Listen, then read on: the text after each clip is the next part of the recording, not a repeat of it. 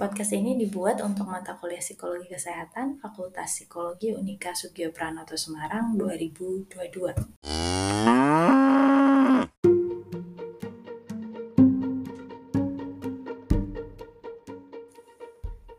Hey, halo, selamat datang di mata kuliah Psikologi Kesehatan. Kita kembali lagi ketemu dengan materi suara atau podcast.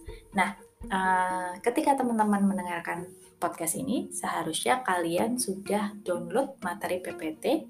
Jika belum, silahkan buka lagi di Cyber, download dulu materi PPT, uh, lalu buka sambil baca dan sambil mendengarkan uh, suara dari saya di sini. Nah, ada yang sedikit berbeda dengan um, apa namanya aturan saya di perkuliahan yang sebelumnya, yaitu ketika saya membawakan materi uh, State of Change dengan podcast. Um, untuk materi yang sekarang, PMT itu tuh slide-nya ada banyak, ada 18 slide. Jadi kalau dulu tiap ganti slide kita ada interlude uh, atau ada suara uh, sapi ya buat uh, jadi apa namanya? Jadi penanda kalau kita tuh uh, sudah pindah Nah, cuman karena ini 18 slide, kasihan sapinya nanti kecapean kalau ngemo terus 18 kali. Dan tentunya akan memakan lebih banyak waktu untuk jeda, makanya setelah ini uh, silahkan dengarkan dengan seksama. Kita sampai di slide mana karena saya akan memberitahukannya secara lisan di sini. Jadi uh, silahkan dengarkan dengan seksama uh, sehingga kalian tidak ketinggalan slide mana yang sedang kita dengarkan. Oke, seperti saat ini kita ada di slide pertama, tapi setelah ini kita pindah, kita rehat dulu, lalu kita pindah ke slide yang kedua.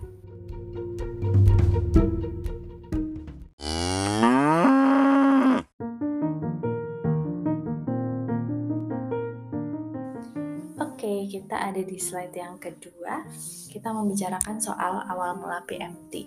Jadi, PMT ini adalah teori yang lain yang berbeda dari HBM tentang memandang bagaimana seseorang akan melakukan suatu perilaku terkait dengan kesehatannya. Jadi, eh, sama-sama akan memprediksi, oh orang ini bakal uh, mengurangi makanan berlemak gitu ya. Tetapi bedanya uh, PMT ini disebutkan oleh ahli yang lain. Nah, itulah khasnya belajar psikologi. Satu hal yang sama bisa dijelaskan oleh berbagai teori yang berbeda. Tidak ada yang 100% benar dan tidak ada yang 100% salah. Nah, uh, PMT ini dikembangkan oleh orang bernama Ronald W. Rogers pada tahun 1975, tapi kemudian dia revisi lagi uh, PMT atau Protection Motivation Theory ini punya ciri khas yaitu dia tuh ingin memahami peran rasa takut dalam memunculkan perilaku. Uh, tahu ya, misalnya orang yang ngerokok nih kan sering takut-takuti ya apalagi sekarang bungkus rokok itu kan ada ada gambar yang menakut-nakuti. Nah, kira-kira itu efektif nggak sih untuk menghentikan orang merokok? Atau misalnya kamu udah tahu kamu punya uh, sakit mah gitu ya, terus ketika uh, kamu lagi pergi sama teman-teman, kamu nggak nafsu makan, diajakin makan, kamu males gitu ya, terus kamu ditakut-takutin nanti kamu sakit lagi loh gitu. Nah, kira-kira uh, proses menakut-nakuti ini tuh bakal ngefek nggak sih sama kita kira-kira kayak gitu nah uh, eh, PMT yang nanti punya baganya sendiri akan menjelaskan kira-kira berpengaruh atau tidak Nah, uh, kemudian kita pindah dulu ke slide yang ketiga, yuk pindah ke halaman berikutnya.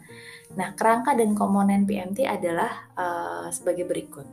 PMT itu punya beberapa versi, gitu. Jadi kalau kamu buka uh, buku, ada banyak versi uh, eh, PMT yang berbeda-beda, ada yang kompleks dan ada yang sederhana. Nah, kalau di mata kuliah ini, kerangka yang digunakan itu adalah adaptasi dari berbagai sumber dan disederhanakan. Jadi kita uh, mencoba untuk uh, membuat atau merakaikan versi yang sederhana. Ini dilakukan dengan pertimbangan bahwa salah satu tujuan mata kuliah ini adalah memperkenalkan konsep dasarnya aja sih gitu ya.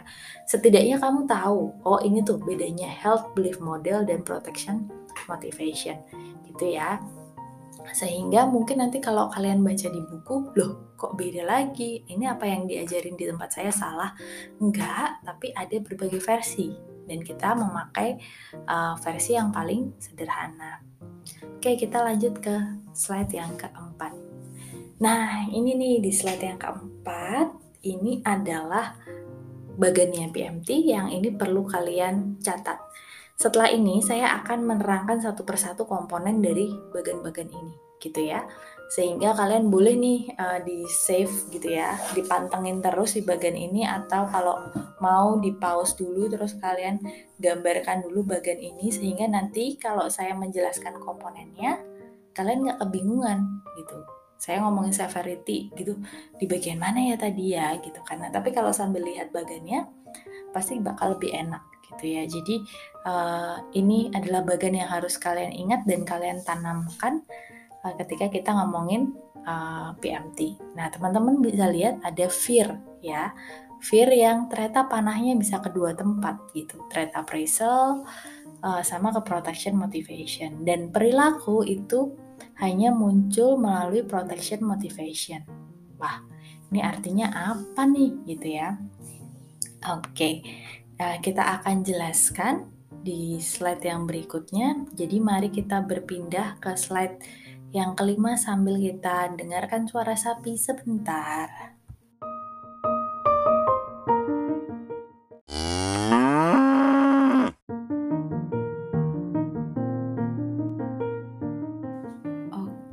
Sudah dipantengin ya. Uh, apa namanya bagannya komponen PMT gitu. Nah, sekarang saya pun juga melihat penjelasan di slide kelima sekaligus sambil membuka bagannya juga jadi di dua monitor gitu ya uh, kita lihat komponen PMT itu ada setidaknya itu ada uh, tiga bagian atau tiga tingkatan bagian yang pertama itu appraisal atau penilaian gitu ya penilaian merupakan proses kognitif sehingga untuk satu orang dan orang lain mungkin berbeda nih penilaiannya gitu ya Nah, penilaian ada dua di sini, yaitu yang pertama tentang ancaman atau threat appraisal, dan yang kedua tentang coping atau coping appraisal. Coping ini adalah cara untuk mengatasi masalah. Nah, appraisal ini ada di tingkat pertama, gitu ya. Hal baku, bahan baku yang harus kita uh, pelajari, gitu ya. Yang harus kita pahami terlebih dahulu, kita dapatkan datanya terlebih dahulu. Lalu memahami kedua data ini akan menuju ke protection motivation, motivasi untuk melindungi diri. Gitu. Seberapa sih seseorang punya motivasi untuk melindungi dirinya dari perilaku-perilaku yang dapat menyebabkan dia semakin sakit. Nah, motivasi ini juga proses kognitif gitu ya. Motivasi itu adalah proses berpikir di otakmu yang uh, mungkin antara satu orang dan orang lain juga bisa berbeda-beda. Hanya di sini memang kita belajar untuk memprediksi motivasi ini. Nah, yang terakhir baru perilaku. Jadi ada motivasi dulu, baru ada perilaku. Orang nggak akan bergerak kalau nggak ada motivasi, gitu kan? Sehingga di sini uh, dikatakan bahwa motivasi itu satu-satunya tuh yang bisa menggerakkan orang untuk um, berperilaku, misalnya berperilaku sehat gitu ya itu ini di slide 5 yang menjelaskan komponen uh, secara uh, bagian besarnya. Kita ke slide yang keenam. Kita akan ngomongin soal threat appraisal atau uh, penilaian kita terhadap ancaman gitu ya. Uh, seberapa sih kita itu menilai ancaman uh, itu bisa mengancam diri kita? Bagi satu orang dan orang lain bisa berbeda. Yang perlu dilihat adalah severity-nya atau penilaian atas keparahan atau keseriusan ancaman penyakit. Jadi kita perlu lihat nih, penya, uh, pada masing-masing orang dia ngelihat nggak sih penyakit ini parah atau serius atau enggak. Misalnya ketika kita diomongin kanker stadium akhir, maka kemungkinan semua orang akan merasa itu parah atau serius. Tapi kalau kita ngomongin soal alergi misalnya, ada orang yang tahu temennya alergi cuman bersin-bersin doang misalnya. Tapi ada yang tahu temennya alergi sampai sesak nafas dan harus dibawa ke IGD gitu. Jadi penilaian atas keparahan atau keseriusan ancaman penyakit bisa berbeda-beda pada satu penyakit yang sama. Itu tentang penyakitnya. Uh, yang kedua adalah vulnerability atau kerentanan kita uh, pada suatu penyakit. Kita rentan atau enggak sih? Misalnya kayak saya sering ngomong sih kayak di kelas ya. Saya tahu bahwa kanker itu uh, serius, mengancam dan sangat mengerikan gitu. Tapi saya itu tipe orang yang sangat percaya bahwa uh, potensi dalam keluarga lah yang paling besar dan akhir-akhir ini saya mendapati itu loh gitu loh uh, bahwa penyakit kita tuh kadang sangat ditentukan dari apa yang bakat dalam tanda kutip ya uh, apa namanya riwayat yang ada di dalam keluarga kita. Nah kebetulan baik dari ayah saya maupun ibu saya nggak ada yang kanker. Jadi uh, saya tahu kanker itu parah serius, tapi bagi saya uh, saya nggak rentan kena kanker karena nggak ada riwayat dari keluarga saya. Nah itu uh, rentan atau enggak gitu ya. Tapi kalau misalnya kita ngomongin ya, yang lain, mungkin penyakit lain, mungkin saya akan merasa rentan. Nah, asumsinya di sini kalau ancaman penyakit nilainya tinggi, maka uh, jadi kalau hasilnya hasil dari uh, severity sama vulnerability itu kan kita akan menyimpulkan, oke, okay, berarti ancamannya tuh apa nih? Threat appraisalnya apa? Kalau ancamannya ini nilainya tinggi, maka motivasi untuk melindungi diri juga semakin tinggi. Semakin kita merasa terancam, semakin kita menilai penyakit ini parah dan kita rentan, maka semakin tinggi juga motivasi kita untuk melindungi diri kita. Cukup paham ya sampai di sini ya. Jadi uh, ini masih agak mirip dikit sih sama help belief model gitu ya. Uh, semakin kita ngerasa penyakit itu parah dan semakin kita ngerasa diri kita rentan ya kita akan semakin melindungi diri. Tapi kalau kita ngerasa itu parah kita nggak rentan atau kita ngerasa rentan tapi ternyata cuma untuk penyakit yang nggak begitu apa ya nggak begitu mengganggu, maka mungkin tidak akan setinggi uh, motivasinya ketika kita sama-sama merasakan bahwa penyakit ini parah dan kita rentan. Nah, kita pindah ke slide yang ketujuh setelah adanya sapi berikut ini.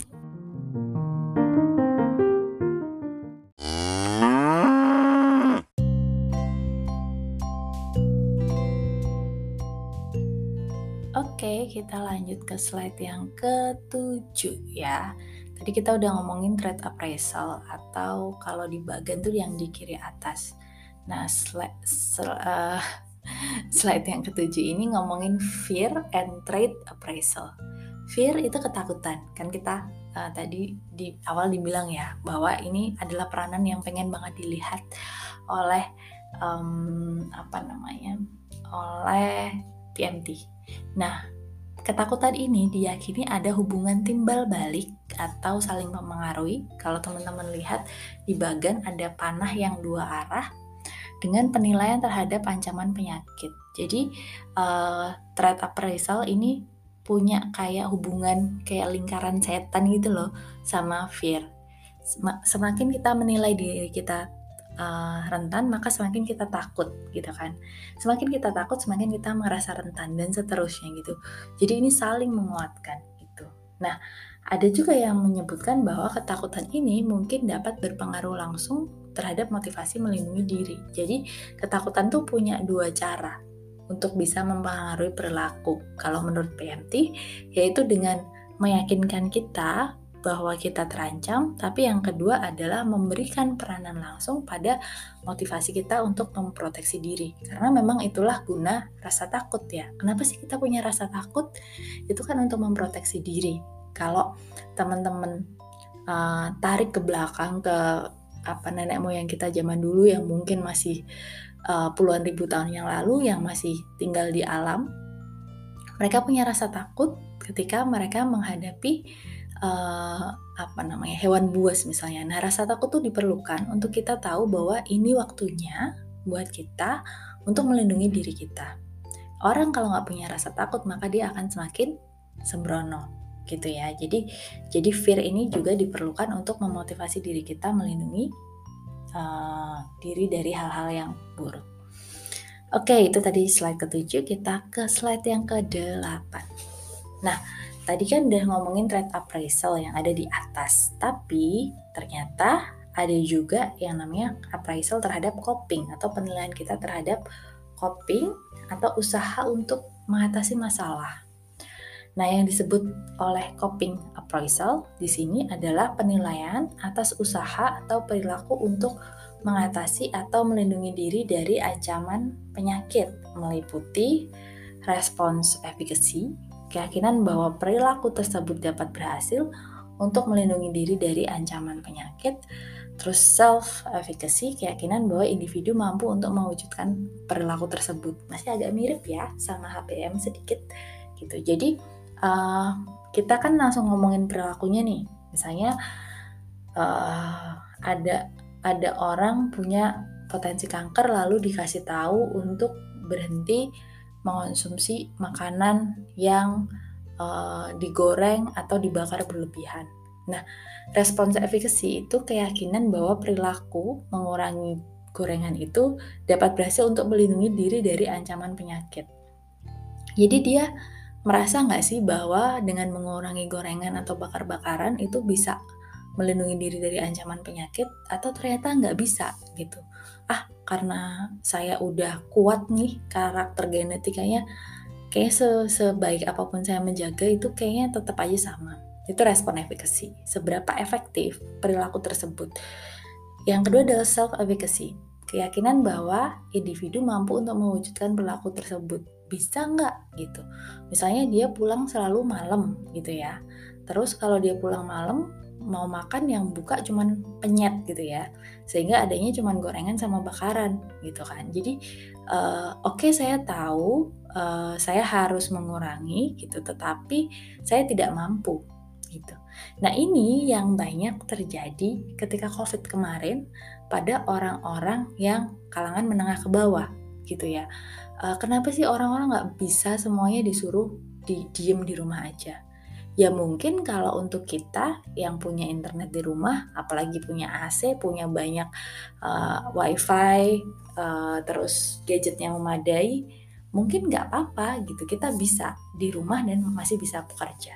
Tapi kalau pedagang di pasar misalnya atau katakanlah tukang parkir gitu gimana bisa bikin kerjaannya online gitu ya kan nggak bisa nah itu namanya self efficacy bahwa keyakinan bahwa kita tuh bisa nggak mewujudkan perilaku tersebut Nah, asumsinya kalau coping appraisal positif, maka motivasi untuk melindungi diri juga kuat. Jadi semakin kita ngerasa uh, responnya ini bakal efektif dan kita bisa melakukannya, maka motivasi kita untuk melindungi diri kita juga kuat. Tapi kalau kita ngerasa oh nggak efektif gitu ya misalnya uh, tidak berhasil untuk menghindarkan kita dari COVID-19 misalnya dan perilaku itu tidak mungkin diwujudkan. Mungkin kita ada rasa takut sih, tapi ya gimana? Nggak, nggak ada lagi yang bisa kita lakukan gitu ya. Jadinya motivasinya juga akan berkurang begitu. Kita lanjut satu slide lagi ya, ke slide yang ke-9. Silahkan dibuka slide yang ke-9. Nah, proteksi motivation dan coping response Nah, PMT itu utamanya itu untuk memprediksi motivasi atau protection motivation untuk melindungi diri uh, dari uh, dari penyakit. Jadi intinya itu di protection motivationnya bukan perilaku. Jadi uh, kita tuh yang paling perlu kita tebak itu protection motivation. Motivasi untuk melindungi diri sama dengan niat atau intensi gitu. Kalau kita tahu orang itu punya motivasi, maka dia punya niat atau intensi atau kecenderungan untuk melakukan tindakan tertentu gitu ya. Uh, kalau nggak ada niat, nggak mungkin deh dia melakukan. Tapi kalau ada niat, ada motivasi, biasanya pasti jalan apa pun yang terjadi. Nah ini yang dilihat di PMT kita nggak usah langsung lihat ke perilakunya kita cuman ngelihat niatnya doang gitu ya niatnya ada nggak gitu motivasinya ada nggak gitu nah kalau motivasinya ada eh, apa dalam motivasi itu perilaku sudah ada sebagai niat tetapi belum dilakukan gitu ya. Nah, motivasi atau niat tersebut akan mendorong munculnya perilaku atau coping respon atau behavior yang ada di uh, bagian terakhir gitu ya. Jadi kalau motivasinya tinggi, pasti perilaku akan kemungkinan akan dilakukan, tapi kalau motivasinya rendah, perilaku kemungkinan tidak akan dilakukan. Gitu ya. Jadi memang kita perlu punya uh, motivasi dan kita perlu mengetahui efikasi atau uh, appraisal terhadap coping tadi. Oke, kita akan lanjut ke slide berikutnya, tapi kita rehat dulu sejenak, kita dengarkan si sapi dulu.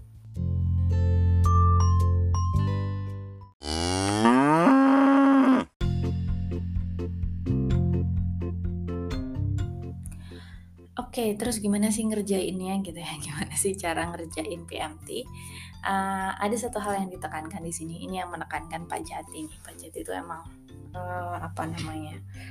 uh, dosen yang sangat-sangat teliti sekali gitu ya uh, dia mengatakan bahwa perlu ada konsistensi nanti kan kalau misalnya ada soal cerita atau mungkin kalian membuat cerita kalian sendiri maka uh, kayak kemarin kan ada penyakit tapi ada perilakunya perilakunya apa kita ambil satu perilaku saja dan perilaku yang dinilai dari coping appraisal termasuk di dalamnya respon efficacy dan self efficacy-nya adalah sama dengan perilaku yang menjadi niat, motivasi, dan juga sama dengan perilaku nyata yang dilakukan coping response.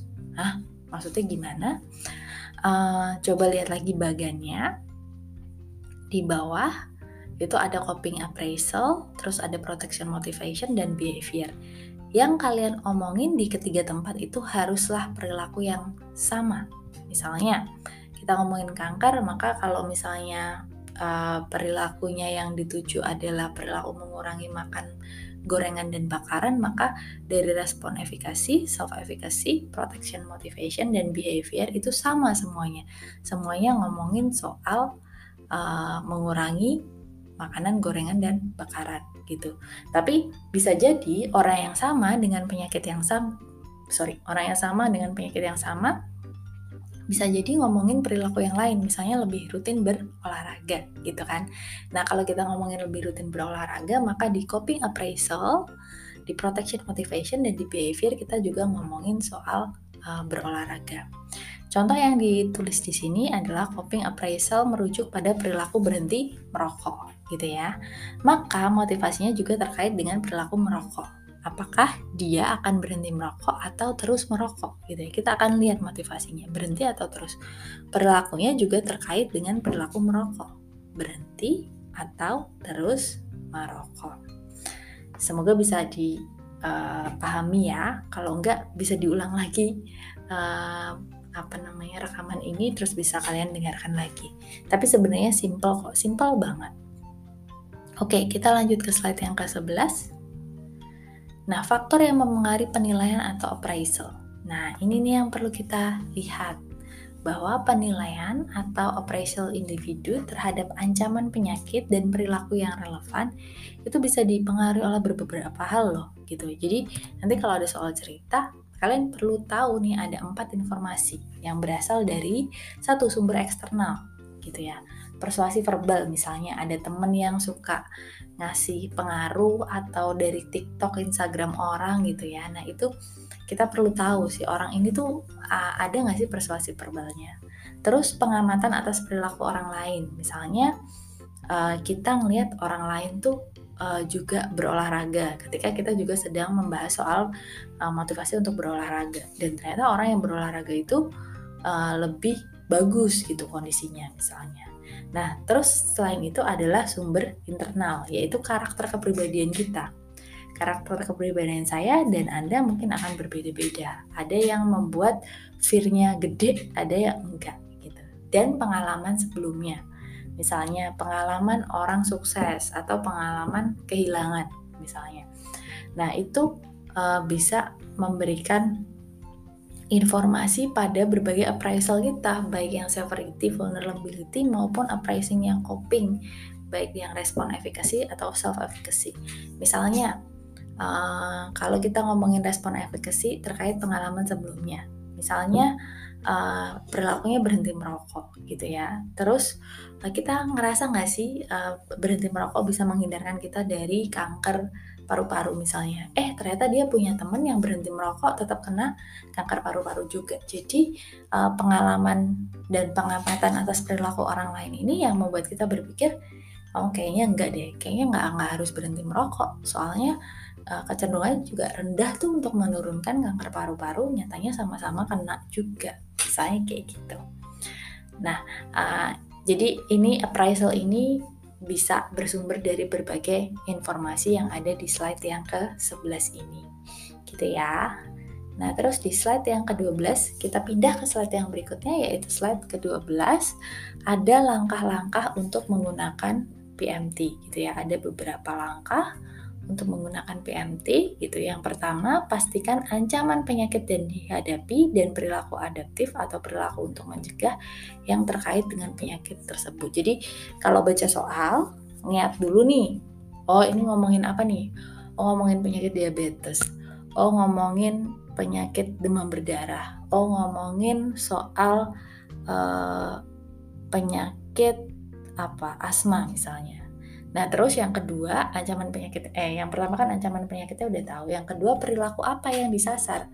Satu penyakit itu biasanya ada banyak caranya untuk uh, mencegah gitu. Nah, uh, ini perilaku apa sih yang disasar? Coba dibaca lagi di soalnya dan dipahami bahwa oh perilaku ini nih yang disasar. Nah, kemudian yang kedua, analisislah threat appraisal yang mencakup severity dan vulnerability. Jadi kamu udah dapat penyakitnya ini, perilakunya ini, baru kamu analisis threat appraisal yang mencakup severity dan vulnerability. Jadi di bagian atas tadi, yang ini masih berkaitan dengan penyakitnya saja, gitu. Belum berkaitan dengan perilakunya yang atas ini. Jadi penyakitnya secara keseluruhan. Lalu yang kedua, analisislah coping appraisal yang mencakup respon efficacy dan self efficacy. Nah, kalau yang eh sorry kok kedua nomor tiga gitu ya analisis coping appraisal ini berarti kita udah ngomongin spesifik ke perilakunya. Perilaku apa yang uh, dituju perilaku apa yang kita lihat dia ngerasa bisa atau enggak. Oke kita pindah ke slide yang berikutnya tapi kita rehat sebentar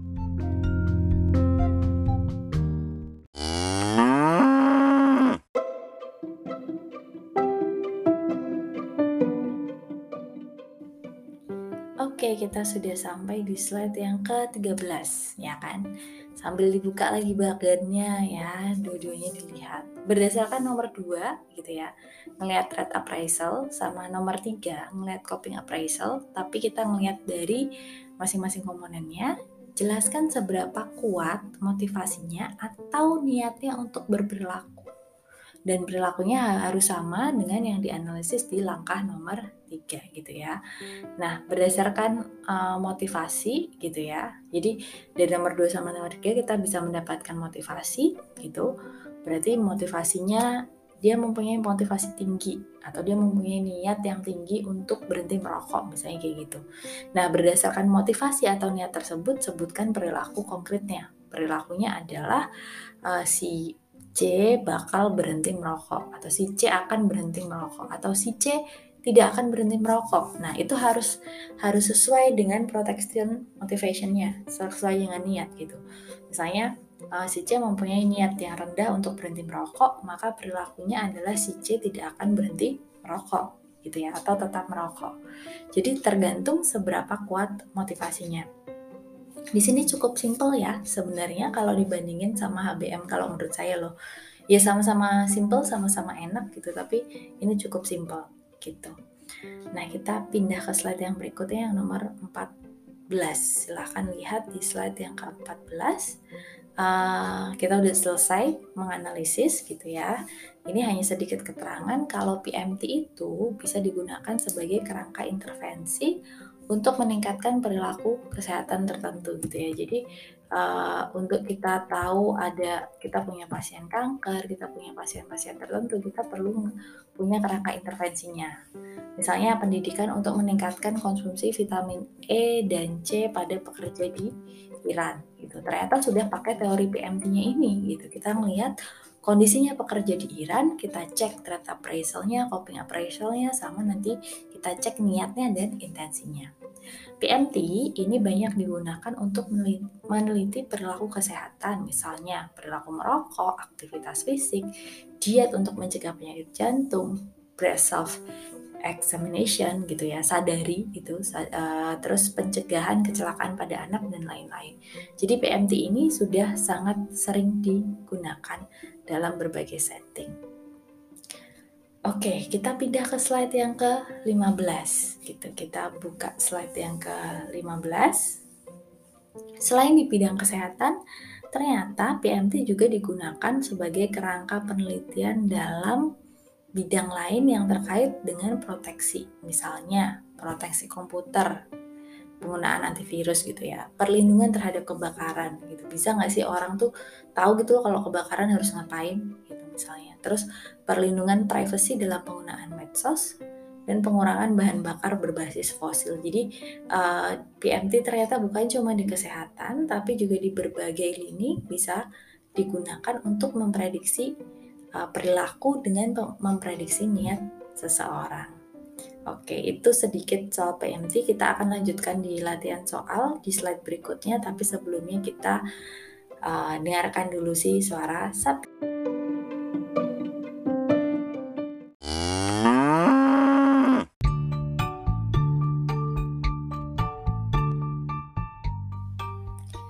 Oke, kita sudah di slide yang ke-16 ada satu contoh kasus nih, ya kan? Kalian bisa lihat di slide 16 itu ada satu contoh kasus.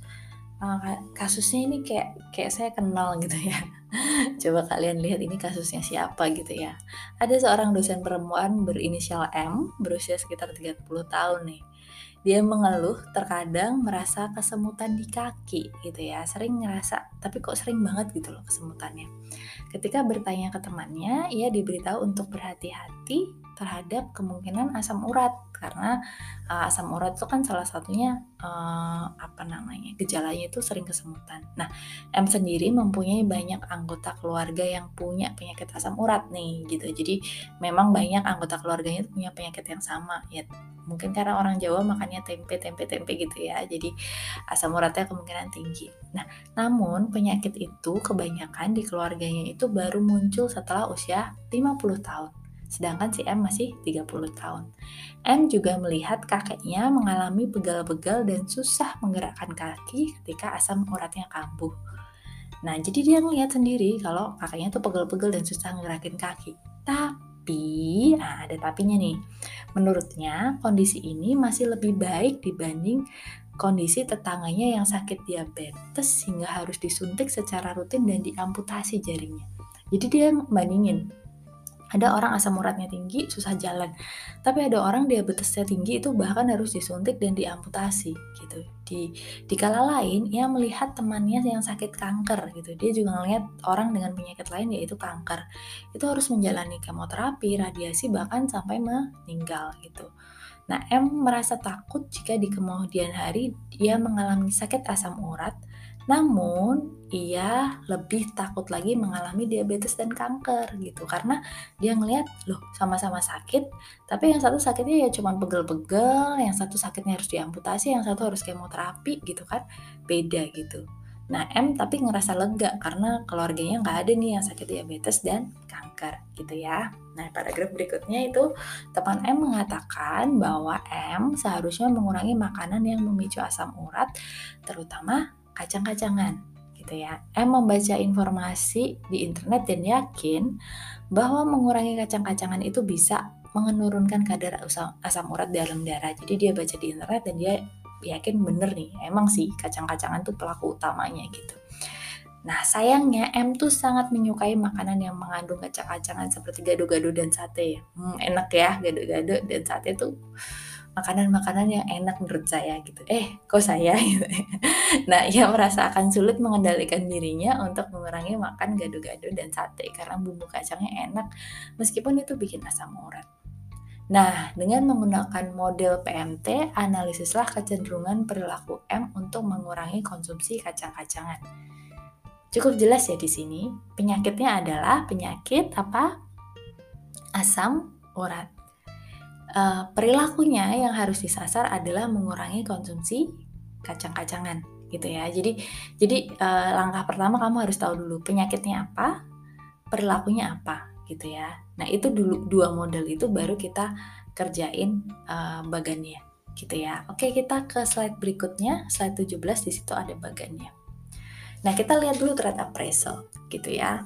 Uh, trade appraisal itu uh, poin pertama adalah severity gitu ya. Jadi ada ada poin pertama itu M memandang penyakit ini berat tapi tidak cukup parah gitu. ya. Jadi kan itu tentang keparahan ya asam urat tuh parah nggak sih? Hmm, ya menurut M itu berat, tapi kayaknya nggak parah-parah banget deh, gitu. Terus kerentanan, dia rentan nggak sih? Oke, okay, uh, eh, dia ngerasa keluarganya sih banyak gitu, tetapi dia juga ngerasa bahwa keluarganya juga baru kena usia 50-an gitu ya yang itu masih jauh gitu. Dia masih 20 tahun lagi. Dia masih punya waktu 20 tahun untuk bersenang-senang gitu ya. Jadi M memandang dirinya belum rentan terkena di usia ini gitu. Karena uh, kebanyakan keluarganya baru di usia 50-an gitu. Nah uh, ini threat appraisal ini berpengaruh pada fear membuat rasa takut M itu jadi nggak begitu tinggi. Karena dia nggak begitu takut uh, uh, sama penyakit ini saat ini. Mungkin kalau kita ngomongin ketika umur yang 45 akan berbeda lagi, tapi kalau masih umur 30 kayaknya belum deh karena yang lainnya baru sekitar umur 50-an. Yang, yang kedua kita buka di coping appraisal atau di bagian bawah. Response efficacy gitu. M merasa mengurangi kacang-kacangan akan berhasil membantunya mengurangi resiko asam urat. Ya, temennya kan bilang, kurangin kacang-kacangan terus dia searching wah bener ternyata uh, ada di berbagai website yang mengatakan bahwa ini akan mengurangi resiko asam urat oke jadi benar jadi uh, respon efikasi berhasil mengurangi kacang-kacangan akan berhasil menghindarkan saya dari asam urat. Nah, tapi self efficacy, oke, okay, perilakunya berhasil, sayangnya bisa nggak melakukan perilaku itu? Nah, di situ disebutkan M sangat nggak yakin dirinya mampu untuk mengurangi konsumsi kacang-kacangan karena enak banget nih gitu. Jadi uh, itu makanan-makanan favoritnya dia gitu. Jadi dia ngerasa nggak mungkin deh kalau dia dilepaskan dari makanan-makanan favorit itu. Jadi sudah ketemu ya ada threat appraisal fear dan coping appraisal. Maka kalau kita lihat dari sini kita banding-bandingkan gitu ya maka kita akan ketemu protection motivationnya yang di tengah motivasi untuk mengurangi konsumsi kacang-kacangan cenderung rendah. Nah, nanti kata-kata kalian gini, motivasi untuk uh, berolahraga cenderung apa gitu ya. Jadi nanti kalau di soal kalian akan uh, bikin kayak gini. Nah, terus habis itu behavior gitu. Karena motivasinya rendah berarti perilaku berhenti memakan kacang-kacangan juga cenderung rendah gitu ya. Jadi uh, perilakunya juga akan cenderung rendah. Jadi kita harus sama nih, kalau motivasinya rendah, perilakunya rendah. Kalau motivasinya tinggi, perilakunya juga tinggi. Saya harap teman-teman cukup bisa memahami ya sampai di sini ya. Oke, eh, kita rehat dulu, kita ke slide yang berikutnya.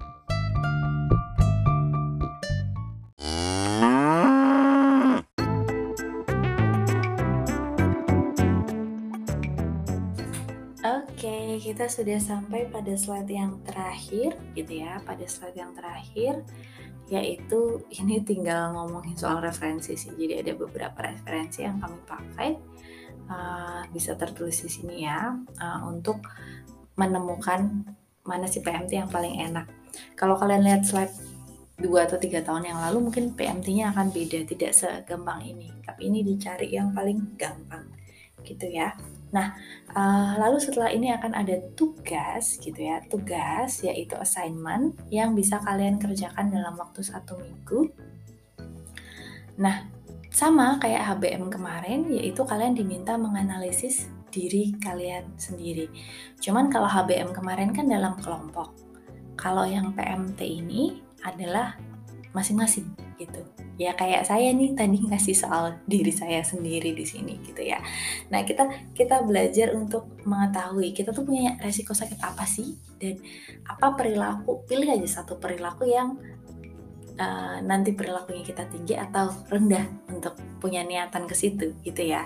Jadi uh, tugasnya sama tetapi kali ini tugasnya individu bukan uh, berkelompok gitu. Jadi semua orang harus menganalisis dirinya sendiri. Nah, untuk bisa menganalisis berarti kalian perlu bikin satu ceritanya, kalian perlu ceritakan ke saya sama seperti saya menceritakan tadi di uh, soal saya gitu ya. Kalian tuh siapa, terus ada resiko penyakit apa, ada pengalaman apa, ada sudut pandang apa, itu semuanya diceritain selengkap mungkin selama berkaitan dengan penyakit dan perilakunya.